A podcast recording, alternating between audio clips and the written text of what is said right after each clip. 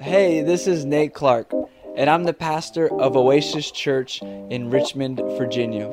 Thank you so much for checking out our podcast. Our hope is that you're encouraged and challenged by God's Word. Here's today's message. Good morning, Oasis Church. Let's try it again. Good morning, Oasis Church. Are we doing well this morning? Good. You guys sounded great during worship. You look good this morning and uh, excited that you're in church. If we haven't got a chance to meet yet, my name is Pastor Nate, and my wife uh, right here, uh, Pastor Anna. We lead in pastor Oasis Church together, and so if we haven't got a chance to meet you yet, uh, we'd love to meet you. But we just want to say we're glad you're here, and we want to say welcome home. We hope that when you come to Oasis, you don't just come to a church, but you find family, and uh, there's there's people here that care about you and uh, love Jesus and want to do life with you, and so that's what we're about here at Oasis Church. If you have your Bible with you this morning, I want you to open it up to the book of Nehemiah. The book of Nehemiah, chapter number one. And I'm going to read a few verses for us before we dive in this morning. Nehemiah chapter number one. I had said a few weeks ago uh, a little vision of mine for our church is that we would be a church where everybody brings their physical Bibles you know, call me old school, but let's go old school, right? Like, let's do it.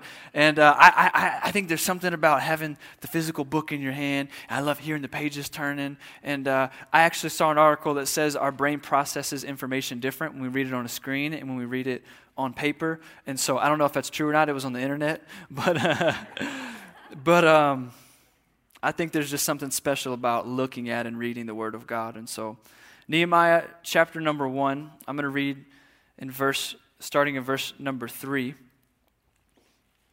says this They said to me, Those who survive the exile are back in the province and in great trouble and disgrace. The wall of Jerusalem is broken down, and its gates have been burned with fire. So, this is guy Nehemiah. He's getting a report about his hometown of Jerusalem. It's been destroyed, it's, it's laying in ruins. He says, When I heard these things, I sat down and wept. For some days I mourned and fasted and prayed before the God of heaven. And then I, and, and then I said, Lord, the God of heaven, the great and awesome God who keeps his covenant of love with those who love him and keep his commandments, let your ear be attentive and your eyes be opened to hear the prayer your servant is praying before you day and night for your servants, the people of Israel. I confess the sins of the Israelites, including myself and my father's family, we have committed against you. Father, thank you for your word this morning, and thank you for the moments that we share together around it. And Lord, I thank you for every single person in here. Lord, I ask that today that you would do what I cannot, and that is change our hearts, change our lives. Lord, take your word, and by your Holy Spirit, would you speak to us today? Our ears are open, our hearts are open to receive what you have for us. In Jesus' name. And if you believe it, somebody say amen. Amen. Amen. Amen. amen. Well, today's a big day for us uh, in the life of our young church. Today is our first ever Kingdom Builders Sunday. Come on, somebody. Kingdom Builders Sunday. We've talked about it for the last few weekends. What Kingdom Builders Sunday is, we're going to do it every single year at the end of the year. It's where we take an above and beyond financial offering to accelerate the vision of Oasis in 2020. So, Kingdom Builders is not an offering to pay off debt because we don't have any. Kingdom Builders is not an offering for us to keep the lights on and live another day. No, no, no. Kingdom Builders, uh, a lot of it is being given away here locally, nationally, and all over the world to our ministry partners. And then it's helping accelerate the vision of Oasis into 2020. 20. And so it's a big day. We're going to be taking that up here at the end of service. But the last few weeks around this idea of kingdom builders, we've talked about and looked at different kingdom builders in the scripture. Because how many people in the house today say, I want to be a kingdom builder? regardless of your age, regardless of your background, regardless of your personality, regardless of your skills and talents, regardless of the color of your skin, regardless of who you are and where you came from and what your story is. Here's what I know about followers of Jesus we all want to be kingdom builders, builders of God's kingdom. That's the one thing that unites us. That's the one thing that brings us together. That's the power, the beautiful thing about the local church is it's all kinds of people from all walks of life coming together around the same thing, saying we're going to build God's kingdom. And we've looked at examples in the scriptures of people that are just that kingdom builders. We looked at a person named Esther in the Old Testament last week and how she was used by God to be a kingdom builder, to preserve the Jewish people, to preserve the line that Jesus would end up coming through. And so today, I'd like to look at the person in the story of Nehemiah. Nehemiah was a kingdom builder. If you haven't read the book of Nehemiah, your pastor's giving you some more homework this week. You had homework last week and it was to go read Esther. Anybody do your homework? Just wave at me. Come on, somebody. Good. So your homework this week is to read the book of Nehemiah. Does that sound good? Can you do it? Can you pass the test?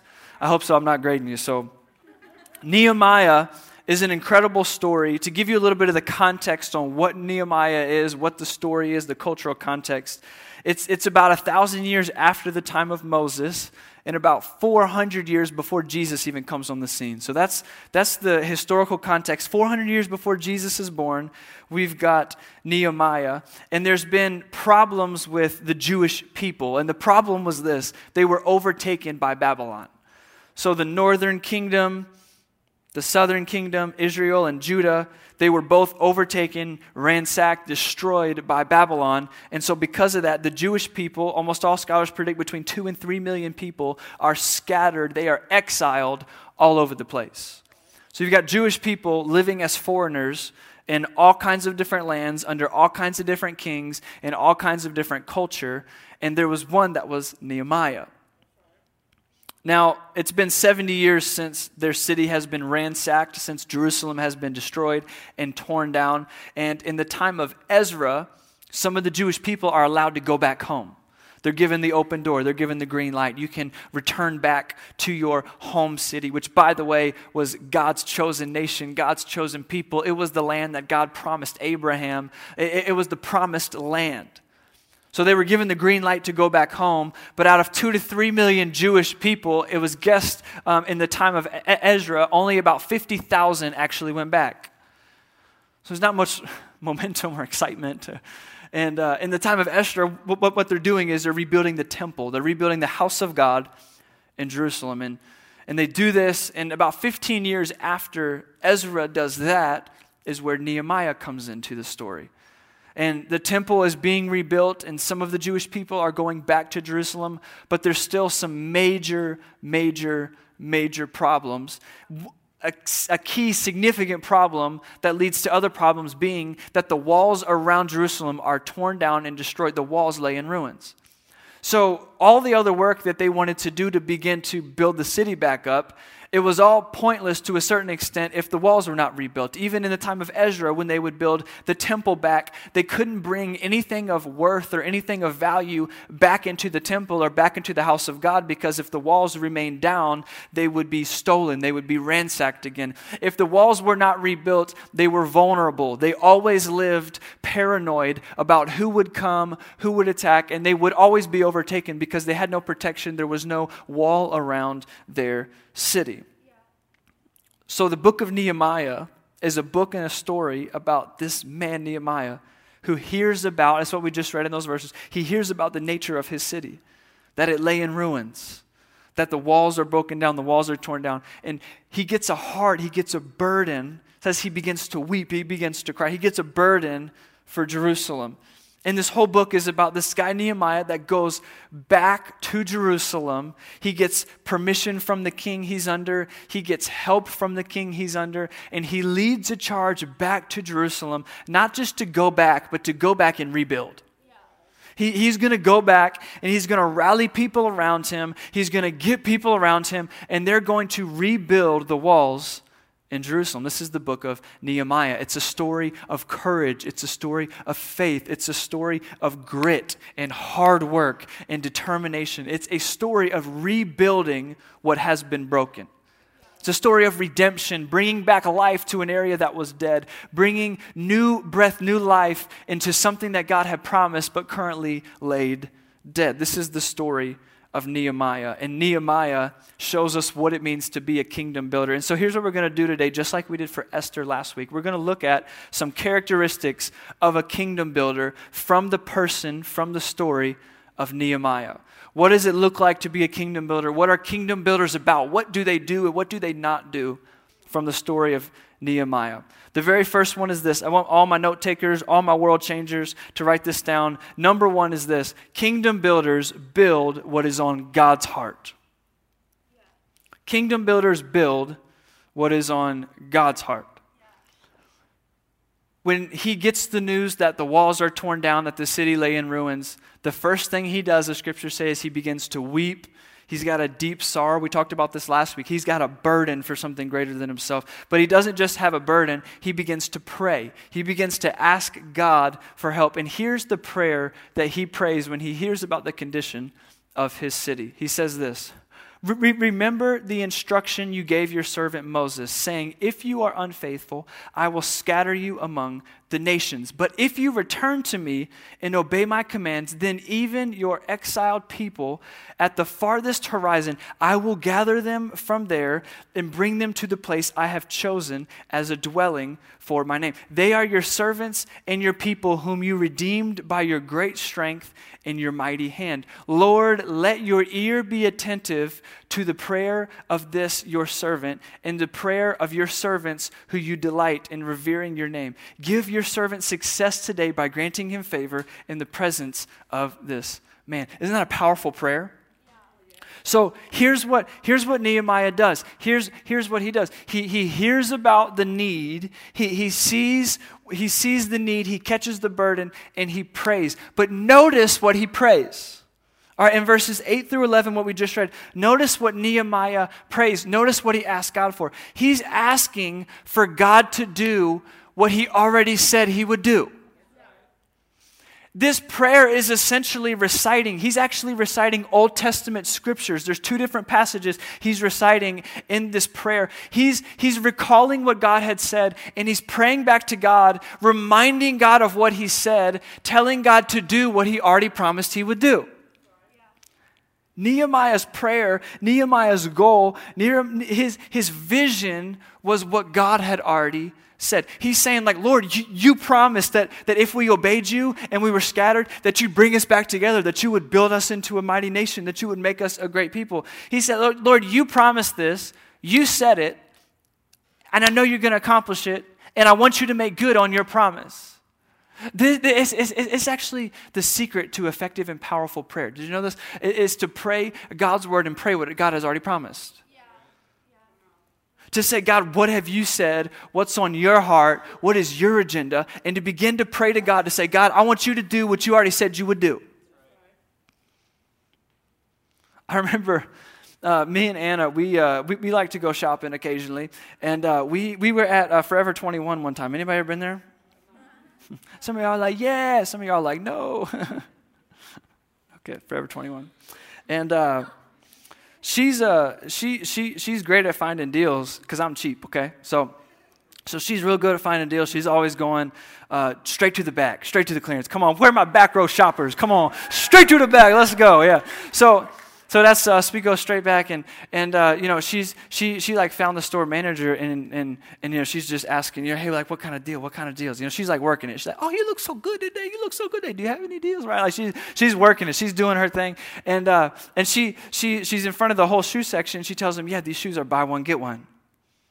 She just took a praise break right there and out there. Yes, Lord buy one, get one. So she comes over and tells me that they're buy one, get one. And I'm like, okay, that's fine. I don't see any sign. I don't see anybody else grabbing two pairs of shoes. But if they are buy one, get one, you can get one and get the other free. Like, that doesn't mean you get to get two, right? That's not the point, right? Come on, husbands, where you at? Like, it's not the point. That's not what you do. So I'm like, but if it's not, you get, you know, right, whatever. So so anyway, so she gets home. We're getting in line, and literally, the, I'm skeptical the whole time because there's no signs. I haven't seen. There's people in line with one pair of shoes from the same rack. I'm like, it's not bad. So I'm like preparing her for the letdown at the at the register. I'm like, hey, just so you know, right? And just trying to soften the blow a little bit when, when she doesn't get her free pair. And so so we get up there, and she's like, no, no, no. She no, she said it. It's good. She said it. She said it. So so we get up there. We're asking. You know, they scan it, ring it up. Sure enough, it's not. You know, and uh, and she's like, no, no, no. She she she said it. She said it. She's, you know, they start to ask the other people at the register, no, looking through, look, no, no, no, it's, it's really not. It's really not. She said it.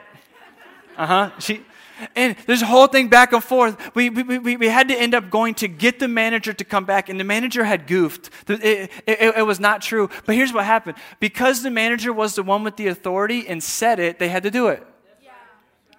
Here, here's what Anna was doing the whole time she was reminding her of what she already said. Yeah. Hey, that's what you said, it's going to happen. That's what you promised, it's going to come to be. Look, here's, here's Nehemiah's prayer, and here's the prayer of a kingdom builder God, this is your word. This is what you have said. And so I, am believing and asking you to do what you said you're going to do.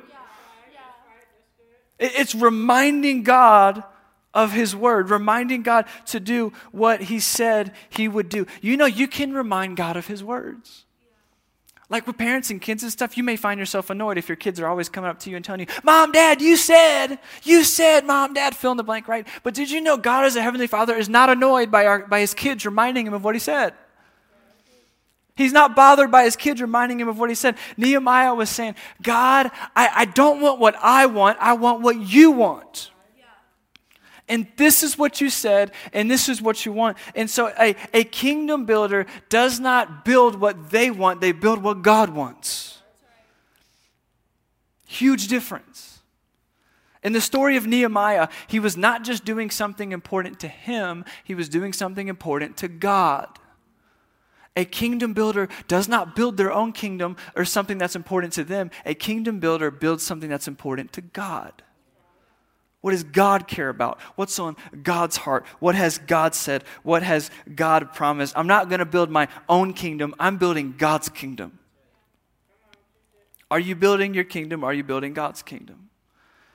Do you want what you want or do you want what God wants? Kingdom builders build what's on the heart of God. There's a famous psalm that you guys may have heard. It's uh, Psalm 37, verse number 4. It says something like this Delight in the Lord, and he'll give you the desires of your heart. Anybody heard this before? Heard this one? It's on t shirts, it's on coffee mugs, it's like on Facebook every day. Like, delight, delight in the Lord, and he'll give you the desires of your heart. And here's, here's how people in America, we're just like, oh, that, okay, here's what that means. If I go to church, I'll get the job. It's my, my heart. The Lord will give me what I want in my heart. Oh, like, oh, if I read my Bible and pray, He'll give me the car. That's the desire of my heart. The Lord, delight in the Lord. He'll give me the desire of my heart. You, you, you, you, guys see this posted on Facebook all the time. Delight in Lord, desires of my heart. That's not at all what that means. He, here's what the psalmist is saying. He's saying, hey, if you delight in the Lord, your heart will no longer desire what you want, but your heart will be changed and transformed. So now your heart wants what God wants. And, and if you do that and you want what God wants, then God will give you the desires of your heart because your heart wants His heart. Kingdom builders don't build their own kingdom. They don't go after what they want, they go after what God wants. What is God doing? What is God building? What has God promised? My kingdom and God's kingdom are two very different things. Two very different things. Your kingdom and God's kingdom, two very different things. My, my kingdom is a physical kingdom, God's kingdom is a spiritual kingdom. My kingdom only helps me, God's kingdom helps others. My kingdom is temporary. Which, by the way, every kingdom in human history known to mankind, no matter how powerful, no matter how long it lasted, every single kingdom of man is temporary. Textbooks are full of them, and they've got expiration dates. But God's kingdom is eternal. My kingdom is dependent on me, God's kingdom is dependent on God. Look, when you're a kingdom builder, you're building what's on God's heart. And man, when you do that, you, you, you can pray a bold prayer like Nehemiah. You can pray a prayer that says, Lord, bless me. Lord, put your hand on me. Lord, may your favor be on me. Why? Not for me, but for his kingdom. But bless me so that I can do what's on your heart, so that I can do what God wants. A kingdom builder looks back at what God has already said before deciding what they will do moving forward. What has God said? What has God promised? What is God for? What does God love? What's God's heart? Now, because of what God said, now I'm going to move forward and build on what God wants. Kingdom builder doesn't just decide what to do, but a kingdom builder jumps on board with what God is already doing. It's not my own thing. It's not my own agenda. It's not your own thing. You say, what is God already doing? Because how many know God is moving?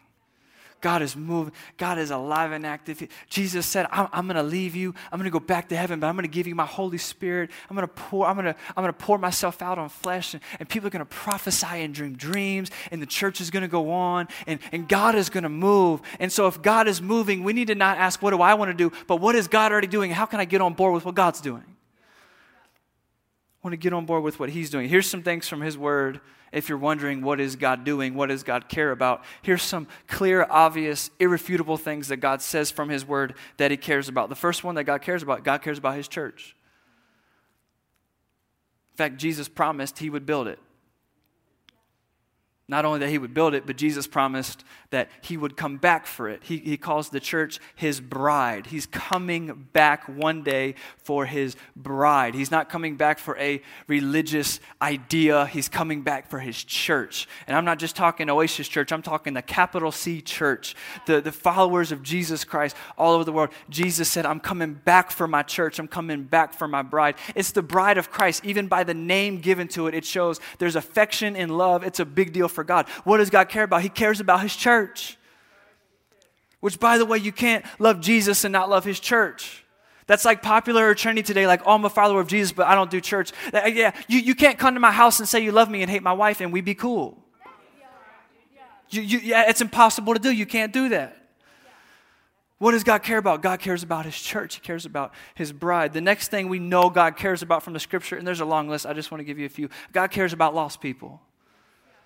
God cares about people who do not know Him, who are far from Him, who have yet to have their eyes open to the good news of the gospel, who have yet to surrender their heart and their life to Jesus. God cares about lost people. Jesus talks in Luke 15, is, he, he talks about all the parables. he's saying, hey, the, the good shepherd, talking about himself, would leave the 99 sheep that's in safety and go after the one that's lost, go after the one that's in danger. God cares about lost people. You want to know what God's doing, what's on the heart of God? It's people that don't know Him people that are far from Him. God cares about lost people. God cares about the hurting. God cares about the oppressed. If, if me and you are going to be kingdom builders, if we're going to build what God is building, we have to be uh, about what is on God's heart, not our heart.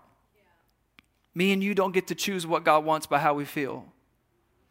This is also popular today. I feel a certain way, so God has to be about it, or God has to jump on my boat because this is how I feel. By the way, we don't get that privilege. As followers of Jesus, what we're signing up to do is we're dying to ourselves. What does that mean? Your opinions, your feelings stop at the door, and now we surrender ourselves to what Jesus says and what He wants. I, I, don't get to decide what's on God's heart. I get, to, I get to see what's on God's heart from His Word. And if I'm a kingdom builder, I build what's on His heart, not on mine. Yeah. What is God doing? Where is God's heart? And a kingdom builder builds what's on His heart. Amen? Number two is this kingdom builders build together. Kingdom builders build together. I love Nehemiah chapter 2 when Nehemiah gets to the town and he's observing the city, he's observing the rubbish, he's observing the wreckage that is the wall in the city putting together a game plan. And I love that this is not a, just a spiritual book about the hand of God on Nehemiah, but it's a very practical and strategic book. Nehemiah was a hard worker. This guy was a construction man. This guy, they built a wall. He's assessing the damage, assessing what has to be done. And, and he's speaking to the officials and the leaders and the people in the town. And, and he's telling them his plan, he's telling them his story. And here's what the scripture says in Nehemiah chapter 2 He says, I told them about the gracious hand of God on me and what what the king had said to me. And they replied, Who's they? It's all the people in the city. It's all the people that would be helping him. It's all the people that are available to serve. And they replied, I love this, let us start rebuilding. So they began this good work. Don't you love it when, when, when there's, there's people, you need some friends in your life when you say, like, hey, what about this? And they're just like, sign me up, let's go. You need some people in your life that are like that. Here's, here's what a kingdom builder is a kingdom builder is somebody that doesn't just do God's work or do what's on the heart of God, but, but they do it with other people. To be a kingdom builder means that we do God's work not in isolation, not by ourselves, but we do God's work together. We do his work together. Nehemiah knew, I cannot do this work alone. This vision, this, this dream, of mine, this dream of God's for his city, this, this is bigger than me. I cannot do it by myself. If you want to do work for the kingdom of God and it can just be done by you, I'm here to tell you today, you're thinking way too small. If the dream that you have for what you want to do for the kingdom, if it can only be done by you, you're thinking way too small. Because if we're going to build God's kingdom, it's going to require all of us. And if you think you can do it alone, you're either one, way too prideful, or number two, you're, you're, you're just dreaming way too small. Kingdom work has got to be done with other people. It takes the body of Christ, it takes one another. This is the beautiful part about the local church. We're all coming together. We can build with others what we could never build by ourselves. We can accomplish together what we can never accomplish by ourselves. This is true of our faith journey. Me, me, and you have to make a decision for ourselves to follow Jesus. Your friend can't make a decision for you to follow Jesus. Your parents can't. Your pastor can't. Your grandparents can't. They cannot make a decision for you to follow Jesus. That's one you got to do personally. But after you personally decide to follow Jesus, the journey is walked out alongside others. The journey is walked out in community. The journey is not meant to be walked out in isolation. That's the power of the church. We're a spiritual family, a spiritual community coming together to walk this thing out together. I love in Deuteronomy, there's a passage that says this. There's a man, and he can chase 1,000. So there's one guy can make a thousand people flee, can send a thousand people to flight. And then it says, or two people can put 10,000 to flight. Now, I don't know about you, but when I read that, that's bad math. One guy can send 10,000 scattering. I'm sorry, can send 1,000. So two guys should be able to send 2,000. But the scripture says no, one sent a thousand, two sent 10,000. And it says right after that, with the hand of God on them. So here's the thing with the hand of God on us, as followers of Jesus in spiritual community, when we come together, it's not about addition anymore, it's about multiplication.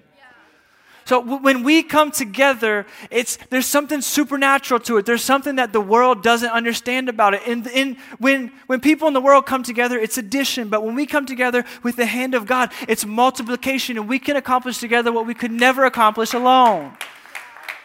This is why we come together as a church. This is why we have kingdom builders, because we come together and say we can give and bless our city and bless these ministries and push the kingdom forward together like we could never do by ourselves multiplication. Kingdom builders build together. I'm so grateful for people that have said at this church, hey, we're going to show up. We're going to sign up. We're going to be on the serve team. We're going to help build this church here in Richmond, Virginia. Our church exists. We're better because people have signed up and said, hey, we're going to be in this thing. We're going to do it together. I remember a year and a half ago, a year and a half ago, when we first started approaching some people in our lives to pitch the idea to them that we're going to plant this new church and it's going to be this time of year in 18 months and we don't know where it's going to be but it's going to be somewhere that way. And, it's gonna, and uh, the only thing we had for oasis church was a pamphlet you know so like what's oasis church? What's going on? Check page three bro. Look at that pamphlet. It looks really good. Like that but i'm thankful there was people that were kingdom builders that said hey this, this vision you're talking about, this thing that you want to see in the city, you guys can't do it alone. Which, by the way, me and Anna were very well aware we can't do it alone, yeah. nor would we want to try. I'm thankful there was people 18 months ago that said, start building, man. Let's go. Let's get the work going. And, and for the last 18 months, Almost every week, it seems like there's been people that we've just met through the craziest of circumstances, like running into you at Starbucks, finding you on Facebook. I didn't even know you. Like, like your third cousin's aunt, and you had a neighbor that once had a coworker that heard about it, and uh, all these people, and we just meet them and talk to them. And over the last 18 months, it's been like, start building. Like, it's, it, it, when you come together, what happens? You, you, you, can, you can build, you can do it together. Kingdom builders build together. We can't build in isolation. We can't do this by ourselves. This is why we come together as a church. This is how the church even exists. This is why we offer Next Steps class as a church. It's our way of saying, How has God wired you? What are you passionate about? Now let's on ramp you to, to get involved in what's going on so we're not doing it together. So we are doing it together, we're not doing it alone. I pray me and you get the spirit of Nehemiah that'll just say and determine, I'm not doing it alone. I'm not doing this alone. Which we live in a culture in our world, by the way, where tons of people are living alone. We've never been around more people and we've never been more lonely. We've never had more friends and been more lonely. We've never been more connected and more isolated. And I'm just praying we get the spirit of Nehemiah that's like, hey, I'm, I'm doing this with other people. I'm just going to commit to it. I'm just going to be your friend. Like, just be that guy that goes up to somebody and he's like, hey, I'm going to be your friend. Like, just do it. And then also be that person when someone does it to you that's like, let's go. Let's go. Let's build. Let's go together. I, I, I pray you get the spirit of Nehemiah that says, I'm, I'm going to commit. I'm not doing this alone. I'm going to I'm going to I'm going to get in relationship with people.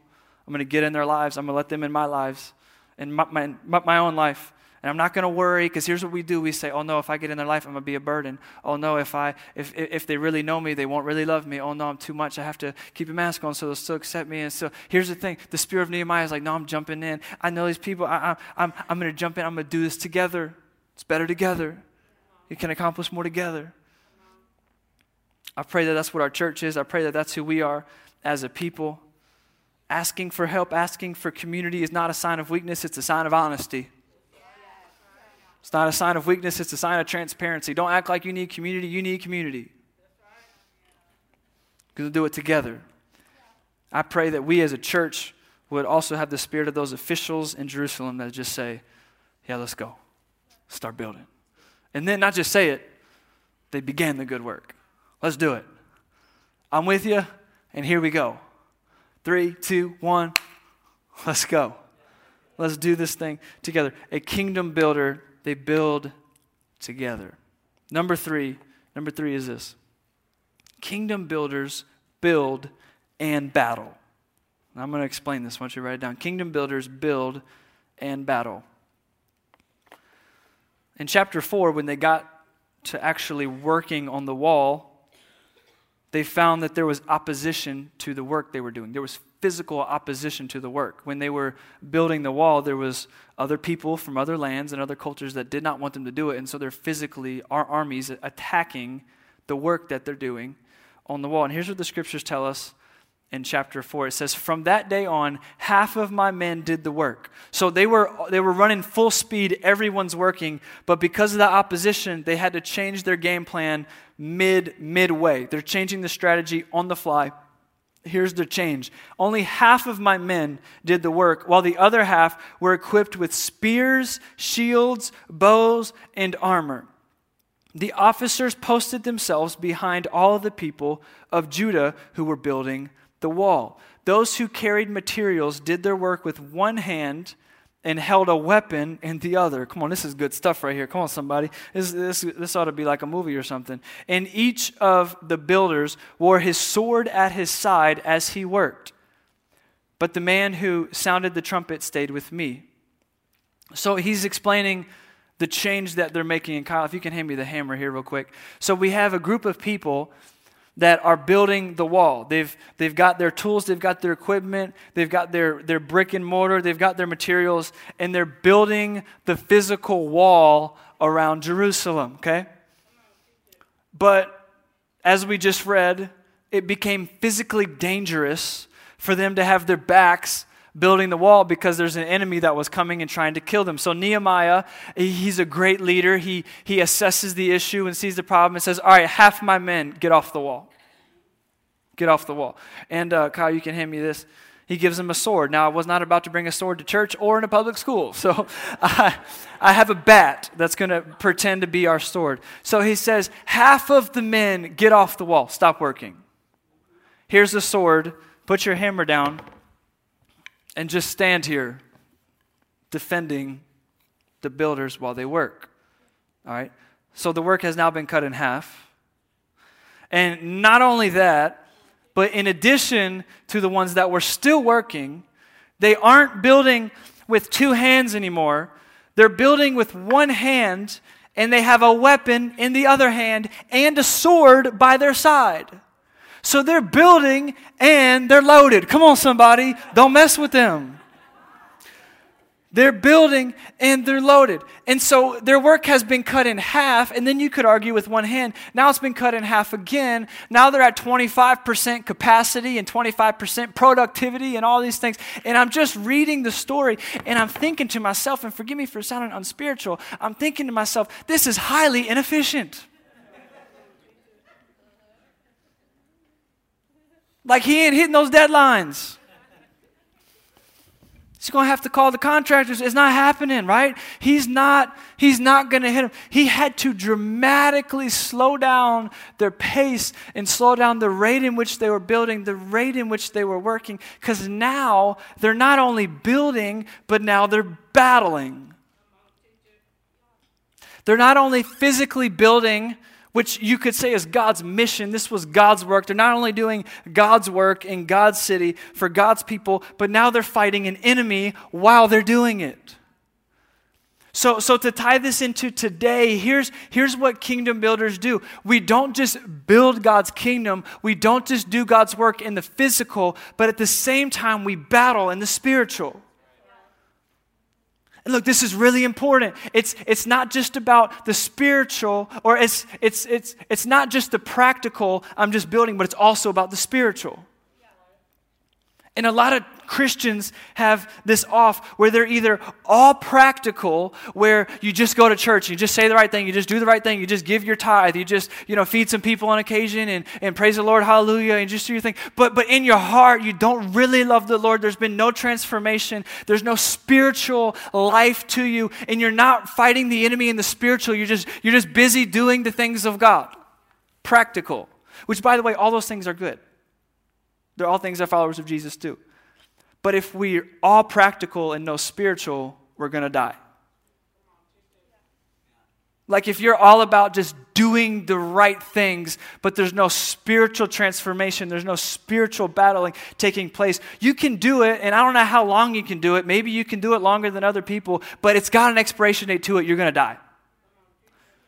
Because you're not battling in the spiritual, you're just going to get sick of this. And the enemy is going to distract you and overtake you, and you're, you're going to have an expiration date.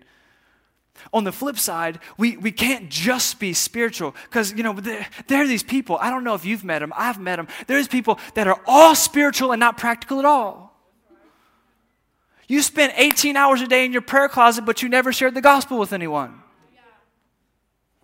You, you sang praise and worship music 27 hours a day, but you, you never fed anybody. Like super spiritual, but not real practical. And here's what I'm trying to tell you to do both are good, and it's not one or the other, it's, it's both. We need to build God's kingdom in the physical and battle in the spiritual. In fact, it's not just one or the other or both, but it's these two are very tied together. And kingdom builders know hey, it's both. In fact, there's a pattern all throughout the scriptures that the physical is tied with the spiritual.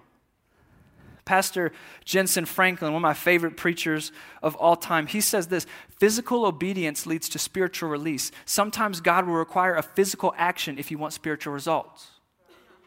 So, so look, prayer and fasting, like when you fast, you're doing something physical.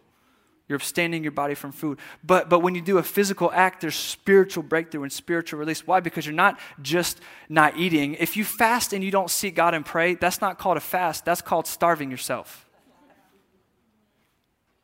It's not just the physical, it's the spiritual.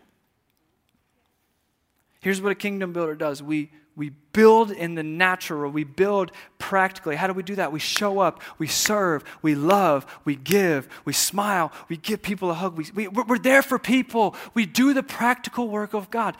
And we battle in the spiritual through prayer, through getting in God's word and renewing our heart and being led by the Holy Spirit and asking God what He's asking us to do. We're, we're, we're not just doing the work in the physical, we're battling in the spiritual. True kingdom builders are doing both. And here's what it's tempting to do in today's world because doing both means that you do this a little slower. And we just want to run and do this really fast. But Nehemiah would say, No, I, I, I'll sacrifice some speed for some safety. I'll sacrifice my pace so that we can get this right. We're going to build and we're going to battle. I'm going to ask the worship team to come back up and help me finish. We build in the practical and we battle in the natural. This was the story of Nehemiah. And by the way, this is also the story of Jesus. We talked about last week how the greatest kingdom builder of all is not Oasis Church. The greatest kingdom builder is not Esther. The greatest kingdom builder is not Nehemiah, but the greatest kingdom builder of all time is Jesus himself. In fact, he is the king of the kingdom we're building. He's the one that we're building for. He's, he's the greatest kingdom builder of all time. And just like Nehemiah called a burden for his city, and he went back to his city. Jesus had a burden for lost humanity, and he left heaven. He emptied himself and came to earth to, to do what God sent him to do. And just like Nehemiah, just like we talked about, we're, we're doing a physical battle and a spiritual battle. Jesus accomplished on the cross both of these things. Jesus physically died so that we could spiritually live. Jesus physically came. God put on flesh. He lived among us. He died on the cross because the scriptures say, without the shedding of blood, there's no forgiveness of sins. There had to be someone, something that paid for the sins of humanity. And Jesus came physically to, to die and to pay for our sins so that spiritually me and you might live so that spiritually a spiritual kingdom, the kingdom of heaven, might be born, so that 2,000 years later, a group of people in the north side of Richmond, Virginia could gather in an auditorium and come together and say, hey, we're going to build God's kingdom because Jesus came and he died and he rose again, and I want to be part of building something that's greater than myself. So there's physical things we're going to do. I'm going to build, I'm going to serve, I'm going to give.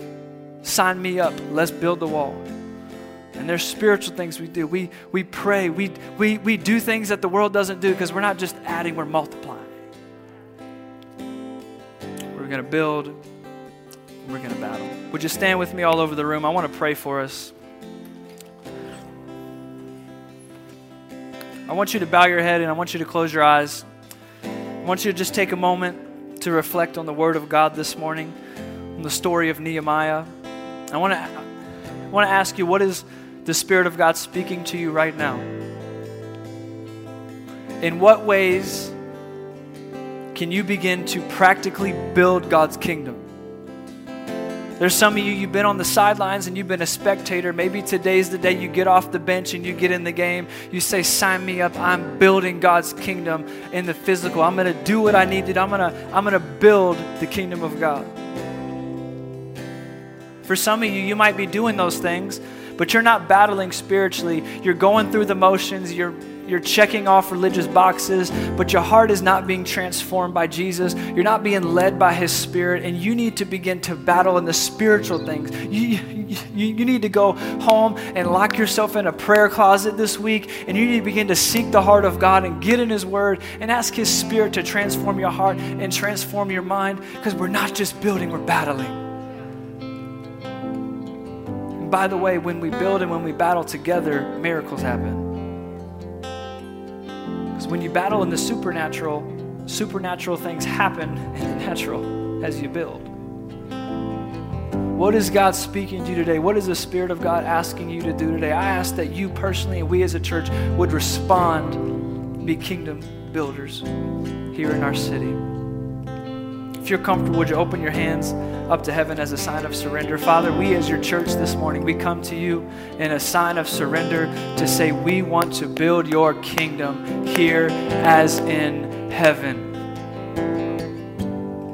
Lord, we've looked at Esther, we've looked at Nehemiah. And Lord, these are people, these are men, these are women that have ran the race. They've fought the fight. They've kept the faith. They've gone before us. And as the book of Hebrews says, they've, they've gone before us and now they're cheering us on. And Lord, it's our turn. Lord, I pray that we as a church, we as a people, we as a community, Lord, that we would step up to the plate to realize that we were placed here, we were born, we're here for such a time as this, and we are not here for ourselves. We are not here for things that are temporary. We are not here for things that are passing away. We are not here for things just about us, God, but we are here for things that are eternal. We are here for things that are bigger than ourselves. We are here for things that will leave a legacy long after we're gone. Lord, may we be kingdom builders here in this city and here in your kingdom. Lord, for those of us that are on the sidelines, God, would your Holy Spirit give us a nudge to get involved today? Lord, help us to build, help us to battle for your kingdom, for your kingdom. In Jesus' name. And everybody said, Amen. Come on, if you love Jesus this morning, can you give Jesus a hand clap? Come on, you can do better than that. Come on. Let's worship him. Thank you, Jesus. It's an honor to build the kingdom of God. It's an honor to build the kingdom of God. As we said at the beginning, today is Kingdom Builder Sunday, and th- this is a practical way, a, a physical, practical way we build the kingdom. We, we, we do it by investing our finances, investing our resources in what God is doing. And so the last few weeks, we've talked about Kingdom Builders, and we've given these out. And so if the host would come down and get ready, to pass the buckets this morning. What we're going to do is we're going to pass the buckets and we're going to give our Kingdom Builders offering. And I'm so excited about this, and I already can't wait for next week to be able to report to you guys and share with you guys what we gave as a church and what we're giving away and what God is doing. I'm already so pumped for it, and so my heart is full of expectation as we give. And so when the buckets pass this morning, you can give your Kingdom Builders there, and you can do your, your tithes and offerings as normal in there as well. And so as the buckets pass, we're going to sing and worship one more time before we close out. So, host, you can go past and let's worship here together and respond to God's word. Come on, let's sing it out this morning, church. Well, thanks again for tuning in to today's message. For more content like this, you can subscribe to our podcast channel. If it encouraged you, we'd even ask that you review it and that you share it with friends. That would be so helpful to us. Thanks again, and we'll see you next time.